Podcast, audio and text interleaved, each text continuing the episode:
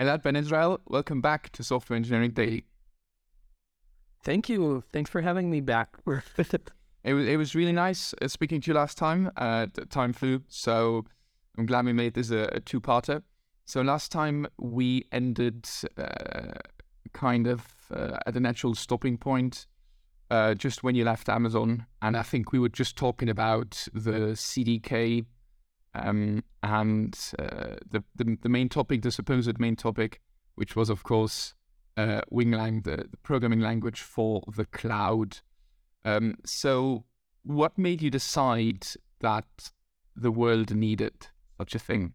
You know, throughout my career, you know, my focus has always been to like figure out what's the best tool uh, to build software, and I think like uh, the CDK was a very, very natural step in that direction of being able to use programming languages in order to define the infrastructure and manage the complexity of your infrastructure using high level languages.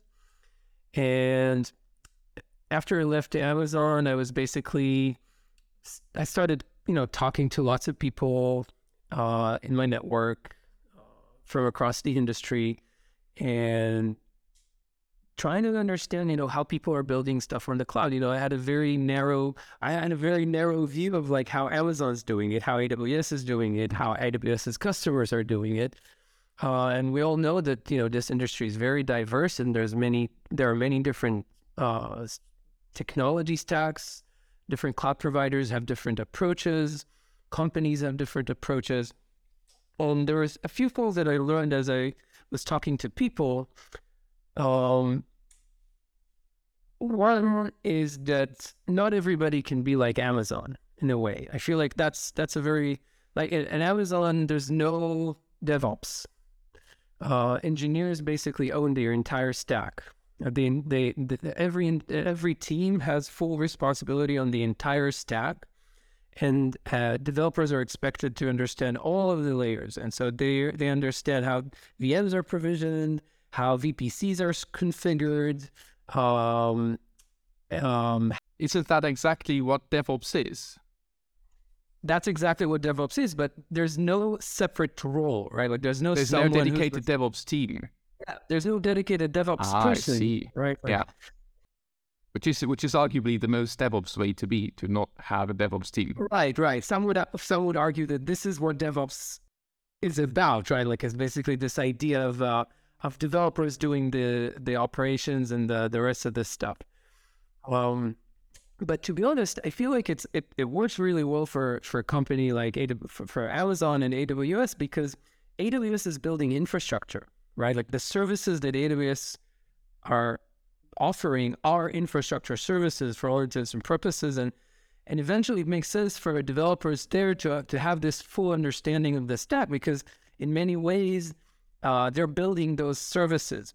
But as you start talking to companies like, you know, companies that are building applications, you realize that that doesn't really make total sense for for you know for a company like like Fiverr or like uh, Netflix or like uh, um, YouTube or or, or yeah, or a SaaS, SaaS company. Yeah, yeah, like SaaS companies, consumer companies and and just smaller companies because you need you need quite remarkable skill sets if you want every one of your engineers to understand the the whole depth of the stack.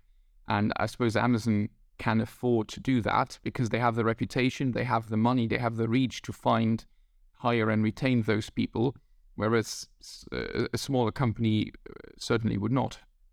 Yeah, I think that it's not even it's not even about the the people in a sense. It's also it's it's more about the focus of the engineering team. Like if you think about the engineering teams at Airbnb, right? Like the the developer, the developers, the application developers, their problem space is apartment rentals, right? Like they and they have to create a software model to support this business, right? And so their the problems that they're trying to solve is how do we how do we design this a system that will support this business, right? Like to support the various use cases, to support the complexity of you know tax calculations across different territories and uh, refunds, and there's an immense amount of, of of you know software that's responsible to support this business and they don't really need to care about they don't really want to care about how the network operates behind that service right? Like that's not an interesting thing for yeah. for the developers at at um you know at airbnb. It's not that true for aws teams right? Like when an aws team builds when, when someone's building dynamodb right? Like it's a very different level of the staff right? They're not building an application they're actually building infrastructure um, so it's not just about you know finding the right people or being able having the privilege of, of it's it's more about how you design your how do you focus you know. And and and by the way amazon.com the the retail side of amazon is very similar to to airbnb in that sense. And and we talked about it last time a little bit is that most of the retail business at amazon when i was there at least was very separate was was somewhat decoupled from the DevOps side, from the operational side, because they were building Java servers, right? Like, and when you're building a Java server, basically your application is this Java thing that runs on multiple machines, and that's it. You're like, you're not there's not a there's not a lot of infrastructure involved in that, right? In in a sense, the the boundary is really clear.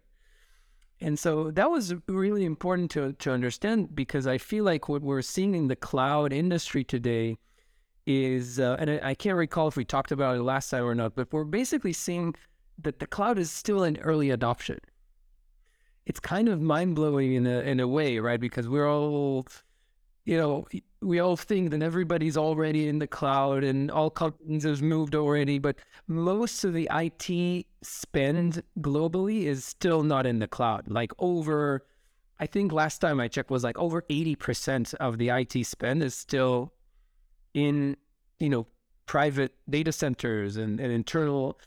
Um, and, and so, and, and it's really interesting as, you know, people are trying to help developers use the cloud is tr- to try to understand why is that, right? Like, what's the reason? And I think that there are multiple reasons, but I think one of the reasons is is that it doesn't make sense for a team at a, at a financial institution that builds the tax calculation system or an Air, at Airbnb to have to understand all the all these layers, right? Like you said, yeah, it just doesn't it doesn't make sense economically and also it's also a very different role, right? Like if you think about it, the passion for doing infrastructure and the passion for building applications, for building software is not the same thing. You know, some developers share, you know, are kind of like in this they have the both passions in a sense. I could I I'm one of those people, right? Like I feel like I'm I'm excited about configuring a VPC in the same way that I'm excited about, you know, architecting a distributed system. But I think most developers really don't have that same connection to all of the layers. And I, and, and throughout the history of computing, we've been able to actually decouple those things so that people who are great at doing one thing don't have to do the other thing and vice versa. And I think what happened with the cloud is that it kind of forced us to the in, in in a sense the DevOps movement kind of created this middle middle role where where you're connecting, you're gluing those two those two layers together into a single person. And again, some people can do it very well, but it's kind of like the full stack movement at, mm-hmm. at some point where where you know everybody was yeah from now on everybody's going to do full stack front end and back end and and slowly we're kind of waking up from that idea and realizing you know doing great front end is not the same as doing great backend and you can maybe start like that but as your system grows and becomes more complex it's a very different mindset. And and people are very good at like pixel perfect aesthetics and you know designing the the you know creating beautiful front ends. They're not going to be the, the same person who's really good at like designing a distributed system that's going to be highly you know effective and blah blah blah right? So I, I feel like it's it's okay to to to realize that you know, the, there are multiple disciplines, engineering disciplines that are involved in delivering, you know, an application for the cloud or system in the cloud. And, and, and it's really important to make sure that each one of those disciplines has the right set of tools and, can work at their own layer. And and what I've seen is that basically we've removed that layering, right? It, with this idea of DevOps and uh, you know full, I would say full backend kind of uh, approach. Uh, so that was one interesting observation. Uh, I think the other interesting observation was that it doesn't really matter how companies, which which platforms people used, uh, which tech stacks they used, what was the organizational structure internally, whether there was this centralized DevOps team or DevOps people in every team or a platform team, or if you look, if you kind of like take a step back from that, uh, you see that same pain exists across the industry. Uh, and the pain was that people feel feel very disempowered to deliver to the cloud as the company grows, as system becomes more complex, you get into this kind of deadlock feeling where in order to deliver something, you're really depending dependent on either knowledge that doesn't belong to your layer, right? Like, oh shit, now I have to understand how a VPC works, right? Like, and and I actually had that experience when I first used uh, uh when I first used AWS uh, VPC. I was like, we were working on this project, and I was asking this uh, one of the engineers in our team to install a ElastiCache Redis, you know, and Redis required a VPC. And so he came, comes back to me and he says, "Well, we need a VPC for that." It was like, "Okay, great. You know, just you know, add a VPC to to our to our uh, CloudFormation template."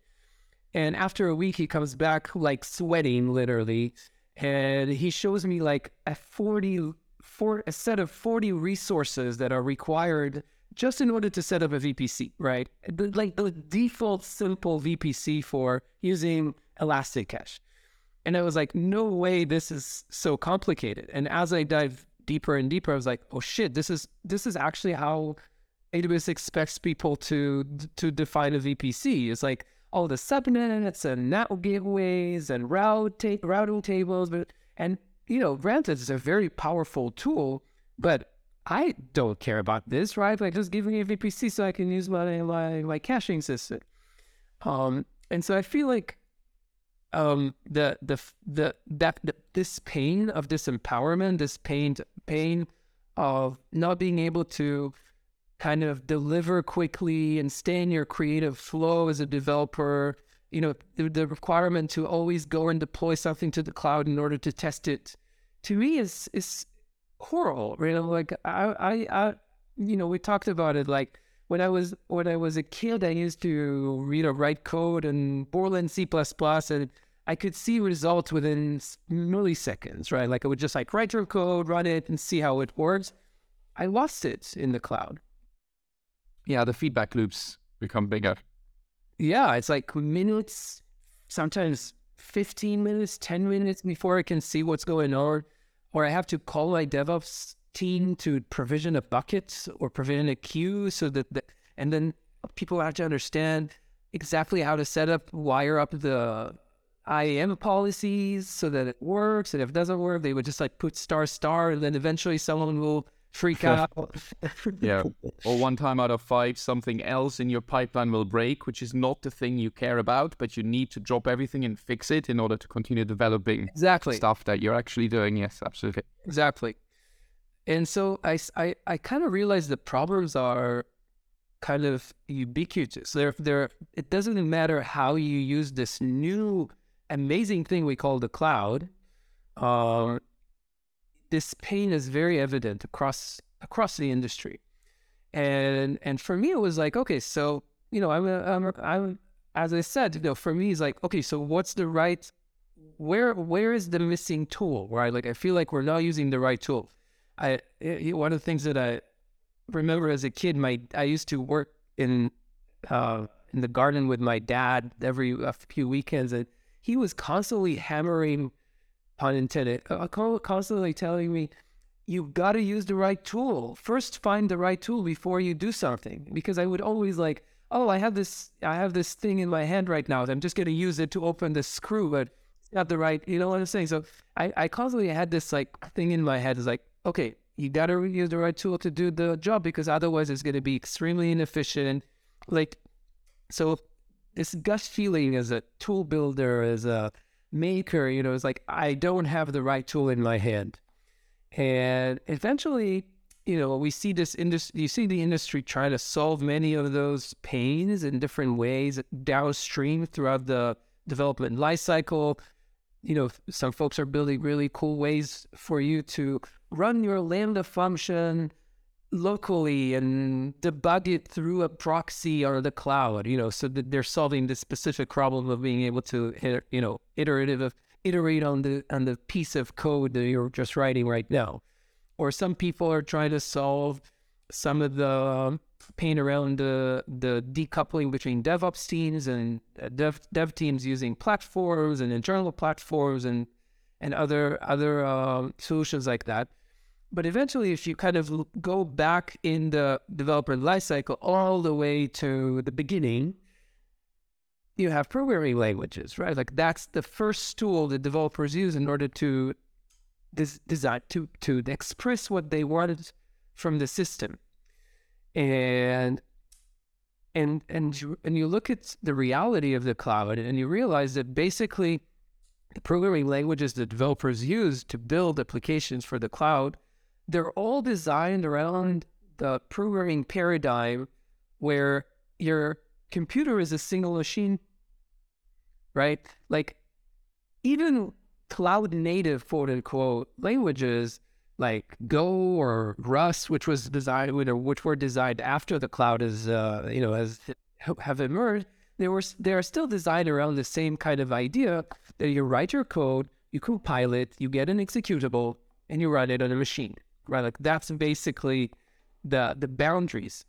And and you know, different programming programming languages have different ways to support applications that are built in the cloud, but eventually it comes down to the the point that when you're writing an application using any of the I'll call them traditional programming languages, uh, the compiler sees only what happen what what's happening inside a single machine every time, and and the reality of the cloud is completely different at this point. You know, a cloud system, a cloud application is a distributed system, right? So your code is already running on multiple machines and on multiple compute platforms in, you know, Lambda functions or containers or jobs or whatever. It, all, the other part is that, that your code intimately depends on cloud services in order to operate.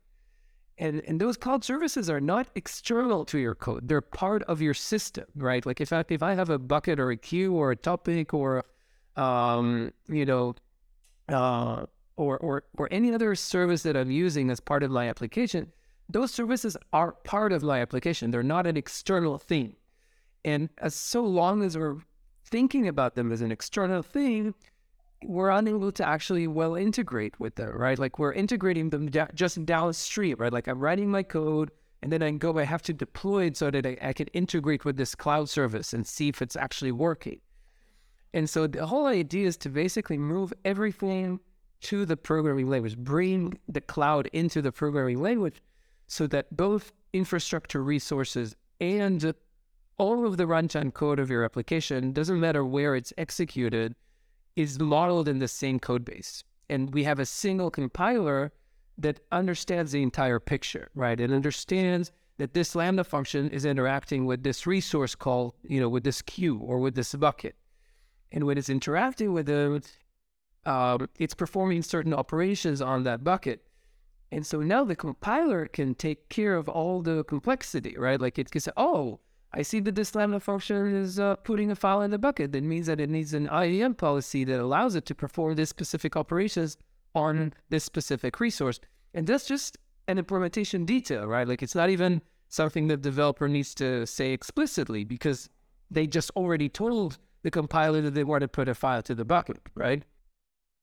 Yeah, so that's I had a look at the um the the, the ethos, the design tenets of Winglang I, I, suppose that's what you mean when you say it should have uh, batteries included, right? Well, batteries included comes from a different uh, different aspect of the design. Is basically saying I want the tool chain to just contain everything, right? I don't want to need to install the compiler and the package manager and the linter and the formatter and the ID extension.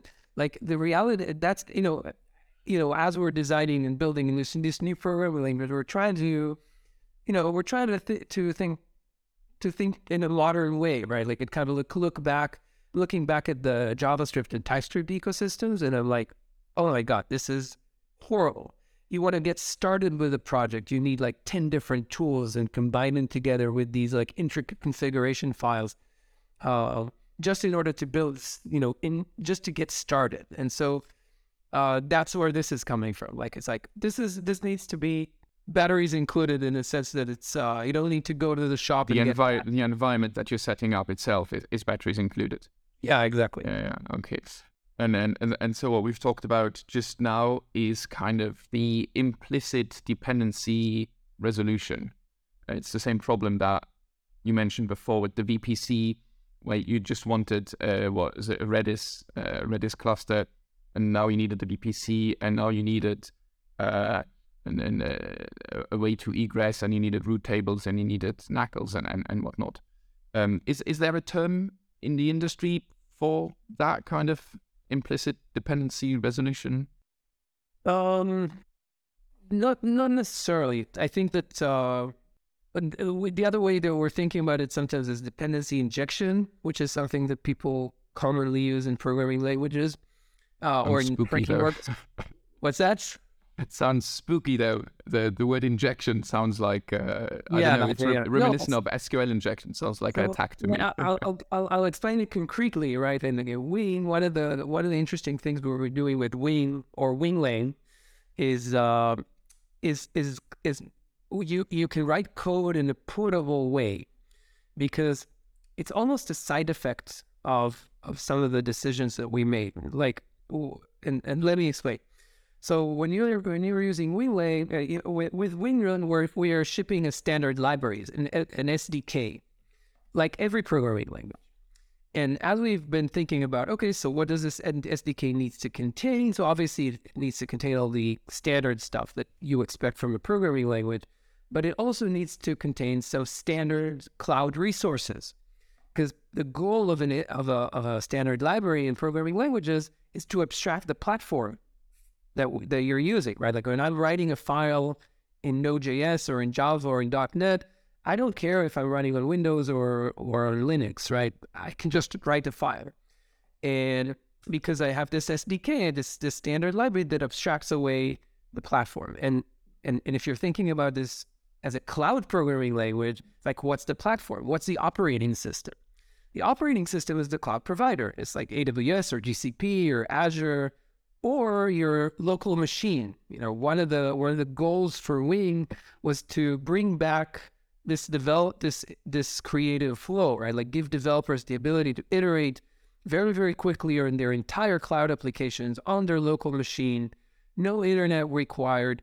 And so being able to actually write code that we can simulate locally very easily requires this abstraction layer. And so now when you're doing new bucket in Wing or new queue, um, you're basically instantiating something that's abstract, right? Like you're not saying I want an SQS queue or I want an Azure bucket.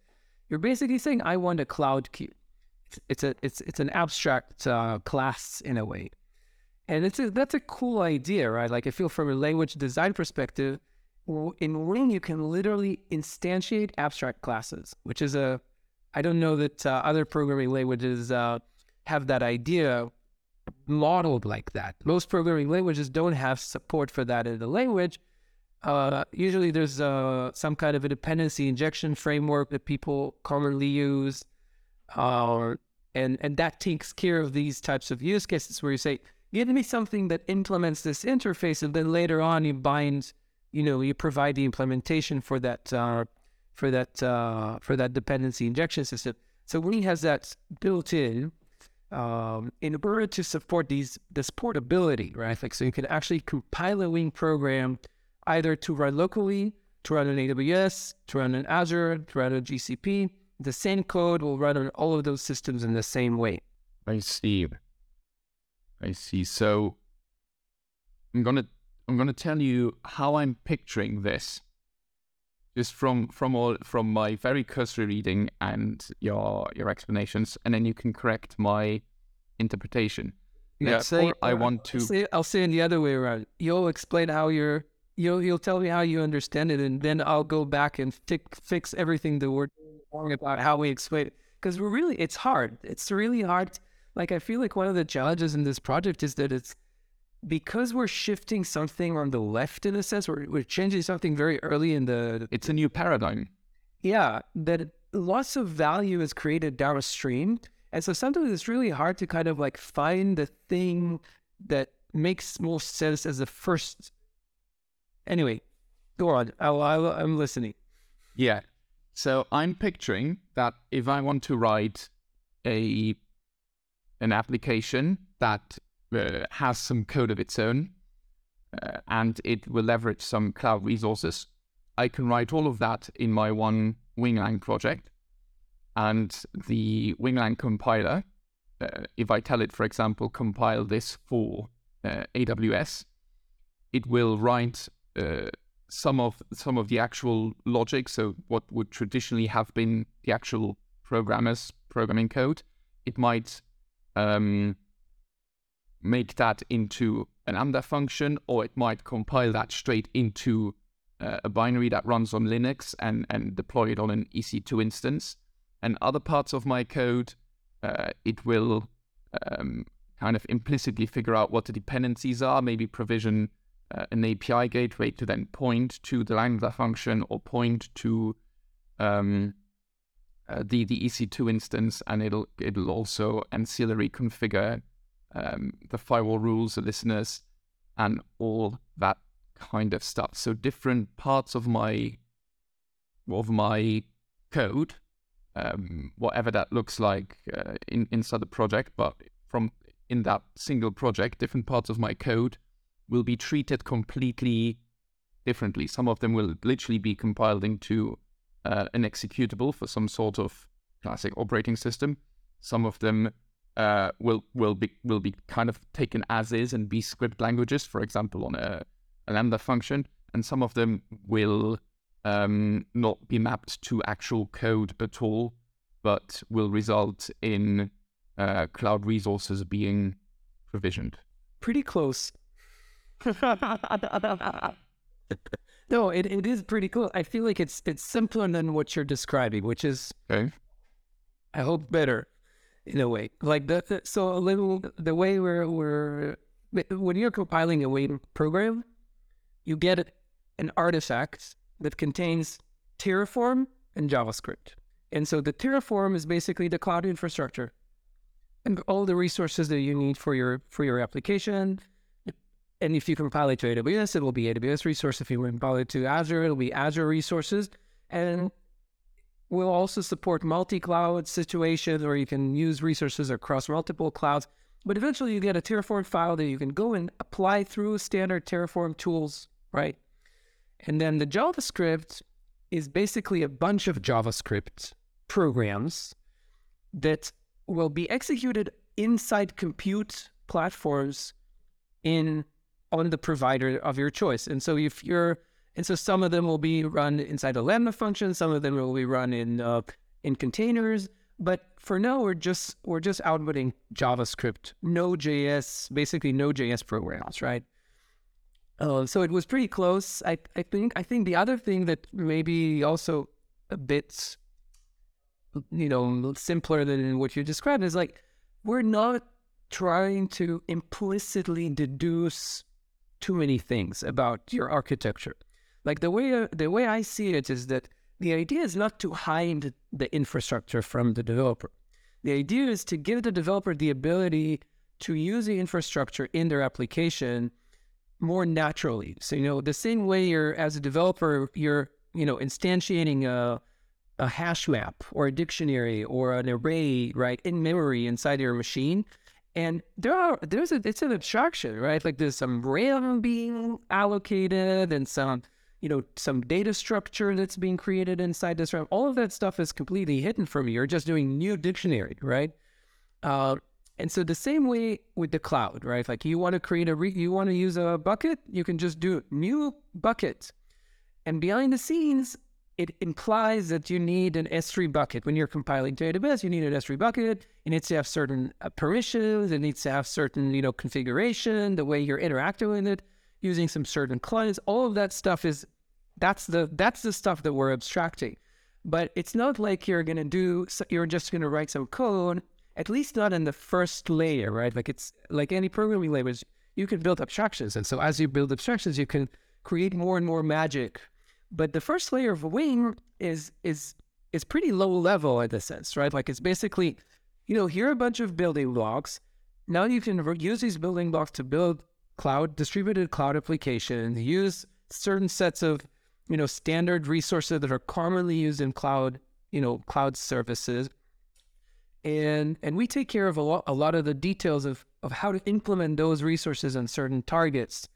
Um, and so I think like that's another thing, right? But it's not about implicitly deducing a lot of stuff about your infrastructure because I feel like it's really important. Eventually, it is important that developers understand the constraints and the uh, implications of using of building a distributed system, right? Like I'm not trying to tell to say that uh, you can build your system as if it was running on a single machine, and eventually we'll figure out everything in order to make it work on the cloud because I don't really believe that that's a good engineering model. Yeah, no, I, I agree. And so, some of the some of the kind of concerns I was thinking about is if if you were hiding too much from the developers and kind of coddling them too much and, and, and basically having the the approach of you don't need to worry your pretty little head about this, we'll take care of that, that could only backfire. And I uh, if I think about some other high level languages and and and uh, so people who don't really understand them uh, might inadvertently do really inefficient stuff. Like if if you have some structure that you need to run a binary search on, and you decide to go with a linked list, just because you don't really understand how any of it works, you know, one or two levels below, that's going to be terrible. So um, it's it's it's good to see that you have an approach of uh, empowering the developers, really, not not um, not coddling them, but just giving them more responsibility, but just a, a, way to manage that responsibility more more easily and and more at scale.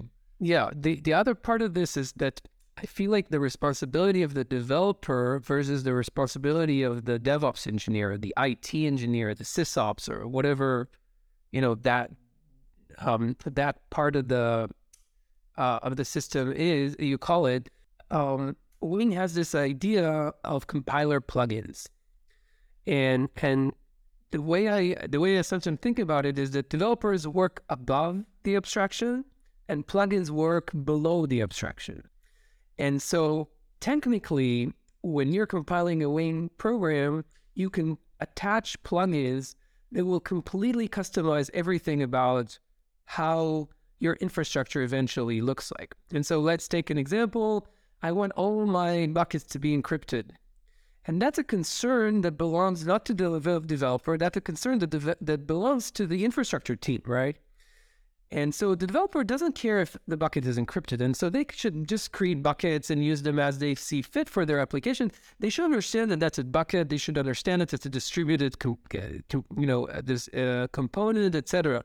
So there are some, some constraints from from the distributed system that that developers have to understand. Exactly like the example of the linked list and you know, uh, but eventually you can uh, the platform team or the infrastructure engineer can give the developer a plugin and the dev- and then they can attach it to the compiler and when they compile to the cloud the plugin will just go and make sure that all the buckets are encrypted and the plugin actually works at at below the abstraction so the plugin can actually use any specific you know provider specific capabilities that that that they need or tweak anything that they want eventually below the abstraction that the developer works at. So I feel like giving these, creating that boundary is uh, is a huge empowerment for both sides, right? Like because it gives both disciplines the ability to apply their concerns at the right level, right? As opposed to having to, you know, oh, you know, every developer now needs to make sure that every bucket that they provision is always encrypted. And if they don't, then we run some tests to make sure, and they, they, they give them training to understand how encryption works, right? Like that's completely inefficient, right? Yeah, that makes sense. Which brings me to the next question, and it's um, I, think it's an interesting one, and I, I, it's also the one that reson that that I've read most online. Why did you decide to do to make this a new language rather than just a framework for an existing language such as JavaScript, especially seeing as uh, a lot of it is JavaScript or TypeScript compatible and leverages JavaScript and, and TypeScript? So the answer is that existing languages can't really express the idea of cloud applications. That's the reality. Um, the the concept of distributed uh, distributed computation, you know, JavaScript and Node, and you know, it's not designed to express this idea that a certain function is executed in a completely different isolation boundary. Now, I could say, oh, you know, here's a function, and I think you know, th- th- there's some really cool example like Pulumi is doing something very similar. They call them magic functions, where you can actually write your handler code inside your Pulumi uh, code base. But it's, for, for lack of a better word, it's a hack in a sense, right? Because what happens is that you look at the the Pulumi um, engine basically looks at this uh, function and it serializes the code inside this function, but then there's no disciplined way to interact with the environment. And so you can create a variable outside of this function and, and, and reference it if you want. And and then the semantics of that interaction are completely undefined, right? And so you have to you move a lot of responsibility to the developer back to the developer in order to understand, oh yeah, this function is actually running outside of this scope, and I need to make sure that I'm serializing everything that goes in and everything that goes out. And so it's a leaky abstraction in that sense.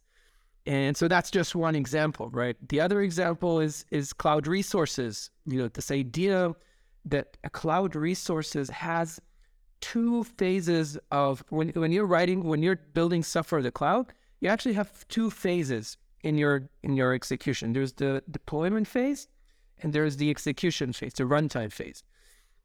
And when you're interacting with these resources during deployment, you're interacting with their control plane. You're interacting with the configuration of the resource of the system. And so, uh, and when you're interacting with a resource at runtime, you're interacting it with the data plane. You're actually saying, you know, so a good example would would be when I'm defining a bucket, uh, I can define whether it's encrypted or not, or whether it's public, it has public access or not. That stuff that that belongs in we we call it the pre-flight phase, right? Like it's before you're actually running there's a there's complete API that you can interact with these resources and configure them. And then when you're actually interacting with the resource at a runtime, a bucket would have put and get and list and other sets of APIs. And so in Wing actually has this idea of multiple interfaces for a class. Just again, it doesn't exist in JavaScript, doesn't exist in TypeScript. And you can say, well, okay, you know, you can put just the union of all that interface, and the developer would need to understand that they can call this here and they can't call this here. But again, that's a leak, right? That's an abstraction leak. And and and so forth and so on. Actually, Wing has multiple aspects that are related to cloud programming and designed specifically for cloud programming that again you can add more frameworks and more libraries and more tools to your tool chain and more rules of how to interact and more type, you know, maps and but the whole idea is to simplify. The whole idea is to reduce the complexity and give developers the ability to use the cloud with much, much less learning curve than exists today. And again, I've built the CDK to support five different programming languages. Like when we started to build the CDK, I was like, we need to make sure that this is supported to in every programming language that you know or, or in popular programming languages so that it's accessible to as many people as possible and we created this technology called JSII to support this uh, idea and you know i'm the first person to attempt to support uh, exi- you know, to to what AWS calls meet developers where they are in a sense. But eventually, I realized that there's a limit to what you can do with the existing languages because fun, fundamental assumptions of those languages, and and Wing is is is is is, basically an attempt to re- release the shackles of the exi- of the old world. Right? You say, okay, the cloud is is here to stay. It's it's it's a programming paradigm. It's a new programming paradigm. It's kind of like object oriented programming was, you know, initially I used C to write object oriented systems. And it was really fun, right? Like you could like write these structs and every met every function would take the first parameter and then you could it's V tables and all that stuff. But that's a that's a great example of a leaky abstraction, right? Like as a developer, you had to understand how all these layers work under the hood in order to be able to use this idea of object-oriented programming. And then slowly, you know, programming languages started to support object-oriented programming as first-class citizens and, and within the language. And object-oriented programming was democratized, right? Because that allowed more people to access this new paradigm without having to understand how to craft V tables, right, in memory. And I feel like this cloud is just going through the same process, right? Like there's this new paradigm. We, we even call it sometimes cloud oriented programming, right? Because like I'm thinking about how to solve problems very differently than I used to think. And programming language just didn't catch up at this point. And so with Wing is is kind of like the C of the cloud in a sense. Like it's the first time someone's tried to design a language that's tailored for this new computing paradigm and I know it's a very, you know, ambitious, audacious, audacious, or whatever. Like it's a very big goal. Obviously, we're not. I'm not underestimating it. Believe me. Um, if we could have built this as a framework, we would have. Um, but I feel like when you see this in action, I mean, I'm, I'm just excited every time I see this because it's just you can just feel this like relief of all these layers and baggage and tools and and things you have to know and understand in order to build these complex applications. Just like changes the game in my in my mind so your new programming language feels like a, a good therapy session. Yes. Especially especially if you if you've been traumatized right but all right um, two more questions. Um, i want to i want us to walk through a very very simple but concrete uh, example of a distributed app and how you'd program that in uh, Winglang. And it's entirely possible that the whole premise is already flawed, in which case uh, we can talk about that. Let's say I want, uh, I was thinking about the simplest thing I can do.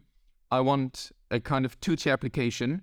One is one or more compute instances, whatever it is, that generate the random number put it into a queue, and the second one reads it from a queue and multiplies it by two. It's absolutely pointless, but it's simple. Am I already thinking about this wrong? No. Okay. So how how would you how much code would you need to write in Winglang? Um, and as as as a proficient Winglang developer who understands this new paradigm, how would you think about it? So basically, you need uh, some kind of a compute resource to generate the numbers, right? And and Wing has currently supports one compute resource type called function, which is you know kind of akin to a Lambda function or to a Azure function, but uh, our SDK will support a service as well, which is kind of like a long running compute. So uh, and and it would map into a container, right? In your uh, probably some kind of a VM, container, Fargate, or whatever whatever is supported by your your provider. And so in your case, if you want something that will continuously generate these numbers, uh, then I would use something like a long running service, right? Like I would use something like a service. And so you'd basically write something like, let's say you have the n is the number of uh, of uh, of workers, right? And so you do something like for for i equals zero to n, new service, right? There's a there's a resource called service. So it's going to new dot cloud dot service, And then within the cloud.service constructor, you'll pass in what we call an in-flight closure, which is similar to a function closure in existing languages, but it's something that runs in the cloud, right? Like it's this this is this app, this distributed isolation boundary. And so within that line of code, you say new cloud.service in-flight closure, and then within this in-flight closure, you just do while true, and then you know generate random number, uh, and then you'd need a queue to push it into. So before this for loop for for for statement, I would just create a queue. So I say let queue equals new cloud queue. So now I have a queue object uh, uh, called queue. And then within this in-flight closure, right, I would just do q dot push and put the random number. Now, even so far, just imagine what's going on behind the scenes, right? Because this queue thing is a resource, is a cloud resource that's provisioned by Terraform or by CloudFormation or by some provisioning engine. And in inside like container, inside my service, I'm interacting with that resource just by calling a method, right? I'm just a queue.push. And that queue.push translated into, okay, I need to bring the SDK. I need to instantiate it. I need to know the QI uh, URL. I need the I need permissions so that I can actually perform this. And so all of that stuff is completely completely implicit because again, I've said I've said everything I need to say, right? And so, and then maybe sleep, uh, sleep 500 milliseconds and loop again. So that's what's going on inside your in-flight closure. And then on the other side, what you want, you want some kind of a consumer for the queue, right? So you, you just write at the end of, after all this if statement, a for loop, you'd basically write something like queue dot add consumer, and then you can pass in another com- compute resource let's say you can you pass in a lambda function, right? So you say new lambda function, new cloud function, and another in-flight closure. And that in-flight closure would basically take in uh, a parameter that's the, the random number. And so you'll take that random number, you'll multiply it by two, and you'll put it in a log or something like that. So I think overall, I would say one, two, three, four, five, six, seven lines of code, eight, line, eight lines of code for this entire system. Yeah. And you can run it locally. And so we have this simulator and we have a, a graphical visual tool that will show you the architecture as you're oh, as wow. you're writing your code in real time. It's just like auto, you know, hot reloaded. Every time you save your code, it'll just pop in to existence and you can run it and test it and check that it's working and it's doing what you want. And, and then you can go and just run wing compile targets AWS, and you'll get a Terraform file and JavaScript file. You go Terraform apply, and it'll be deployed to your cloud provider. Wow, that's that's fantastic. I, I feel like this has really helped me understand because looking at it like this, it's literally like I'm I'm provisioning a local queue which would just you know have been uh, a bit of memory on my system, and I'm interacting with that like I would if I wrote wrote a program locally. But it's it's all distrib- uh, yeah. Um, I I feel like this has really helped me, and now I have a million more questions. I'm wondering about like, do you have any cool features for kind of rolling deployments and upgrades? Can I uh, use existing resources like if the queue already exists? Can I import that somehow? how are you planning to to to monetize this at all, or is it just really because it's a really cool project? But I hope, because we are out of time, I hope the listeners will feel the same, and then we'll leave them wanting a bit. They can go and, and do their own research if if if they're as intrigued as I am now. So one last question, and then we'll call it a day. Do we call it Wing or Winglang? Hi there. Winglang is uh, Winglang is great. Um, and yes, I think all those questions that you asked are relevant and interesting, and uh, we can answer some of them, and some of them we still don't know. Um, and I invite everybody, anyone, to kind of hop into our Slack channel and chat with us and ask questions and let us know, you know, what do you think? And it's very early, right? Like we're still in alpha.